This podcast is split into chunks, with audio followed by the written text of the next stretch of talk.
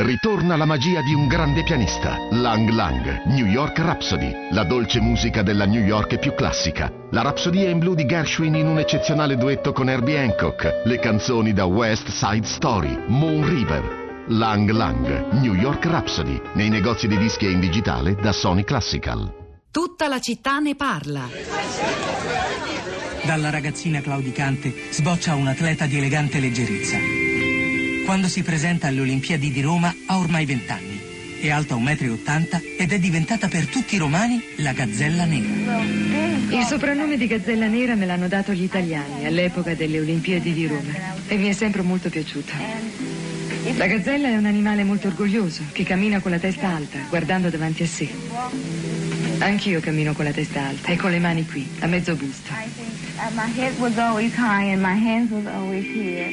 Il 2 settembre scende sulla pista dell'Olimpico, portando sulle spalle il compito di risollevare il mito della velocità americana. Nella finale dei 100 metri va come il vento e vince in 11 secondi netti.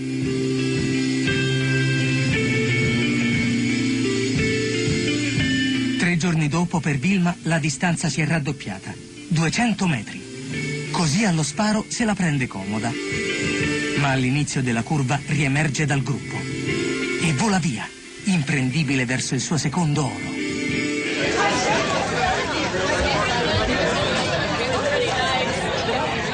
Questo era un frammento da una puntata di Leggende Olimpiche, il ciclo di Radio 3 dedicato alle Olimpiadi andò in onda durante quelle di Londra, 11 luglio 2012, eh, di Giampiero Vigorito per la regia di Ornella Bellucci, raccontando la storia di un'atleta straordinaria, sicuramente una delle leggende eh, più amate in particolare dai romani perché ci riporta a quelle Olimpiadi del 1960 in cui in fondo fu una coppia ad incantare il pubblico.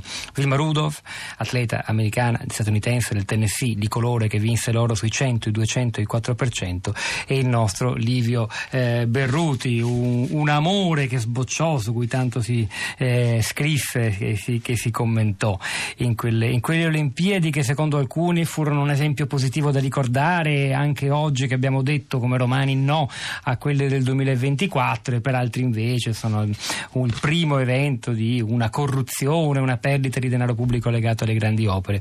Anche il giudizio storico su quella competizione, se vado a guardare i nostri messaggi, quelli degli ascoltatori, si dividono.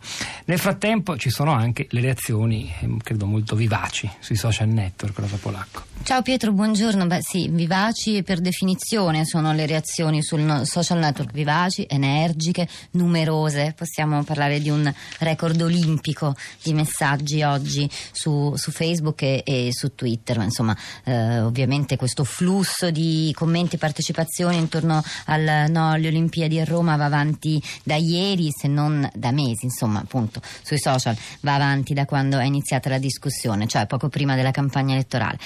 Ehm, sulla nostra bacheca di Facebook, la città di Radio 3, eh, vediamo il primo che vi leggo è Max che scrive Roma è come un malato cardiaco e organizzarci le Olimpiadi è come farla partecipare a una gara di 110 metri ostacoli, equivale ad ammazzarla. La folta platea di commensali che da 30 anni ci pasteggiano sopra, quale credibilità hanno per dire anche solo una parola contro la scelta della Raggi? Non importa, i cittadini sanno.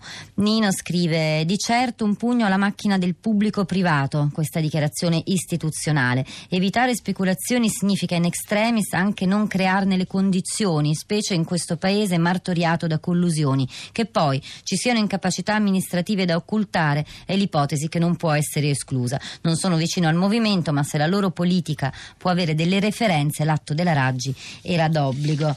Ehm, ancora, vediamo, Gianfranco scrive: Se è vero che la Raggi ha mancato volutamente l'incontro con Malagò, non ha fatto bene. Tuttavia, io penso che la decisione sia saggia. Troppe volte, dietro il miraggio di un rilancio della capitale dell'Italia, Italia abbiamo assistito a sprechi di denaro pubblico che sicuramente hanno prodotto qualche ricco in più, ma non hanno fatto altro che accrescere quel debito pubblico che ci opprime. Penso che si possa benissimo rilanciare l'immagine del nostro paese se si mettesse mano comunque a quella grande opera di manutenzione ambientale di cui ha estremo bisogno. Ehm, allora, Mimmo scrive: è vergognoso l'attacco mediatico nei confronti della Raggi su una decisione scontata, non si può fare il contrario di quello che si dice in campagna elettorale.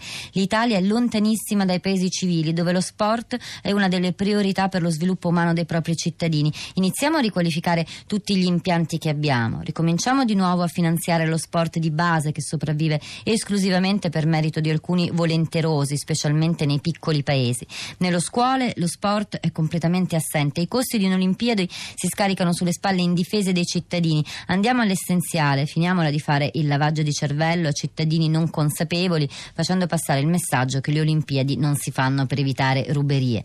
Non si fanno perché in questo momento è opportuno investire quei pochi soldi che abbiamo nella riqualificazione delle strutture esistenti e non ci possiamo permettere un altro carico di debiti quando ci sono persone che non hanno mai lavorato nella propria vita e chissà se mai lavoreranno. La, la, la, discussione, Pietro, fondamentalmente, beh, i commenti che ho letto finora sono tutti d'accordo con la scelta di negare le Olimpiadi a Roma, però la discussione, come vedi, si sposta su quello che dicevamo anche noi, la necessità di riqualificare le strutture, valorizzare lo sport, la cultura dello sport in Italia fin da piccoli, eh, però anche sul punto della corruzione c'è tanto, tanto da dire. Eh sì, penso che c'è Luigi che scrive in un sms, vista la corruzione perché non far gestire le grandi opere direttamente alla criminalità organizzata, magari risparmieremmo.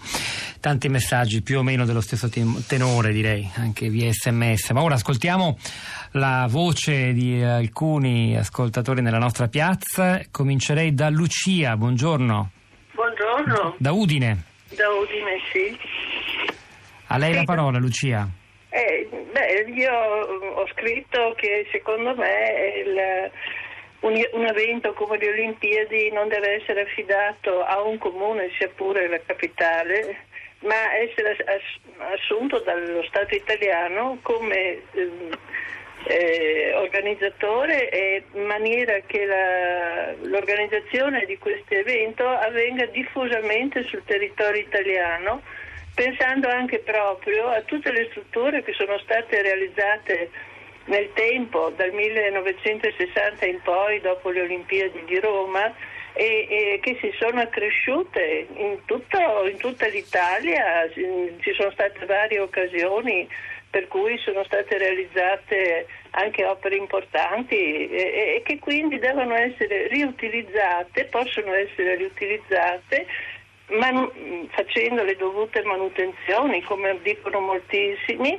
degli ascoltatori, in maniera che poi anche questo possa incentivare una, una crescita eh, economica, culturale e sociale, perché eh, chi andrebbe ad assistere ai vari eventi sportivi eh, potrebbe conoscere l'Italia e non solo Roma.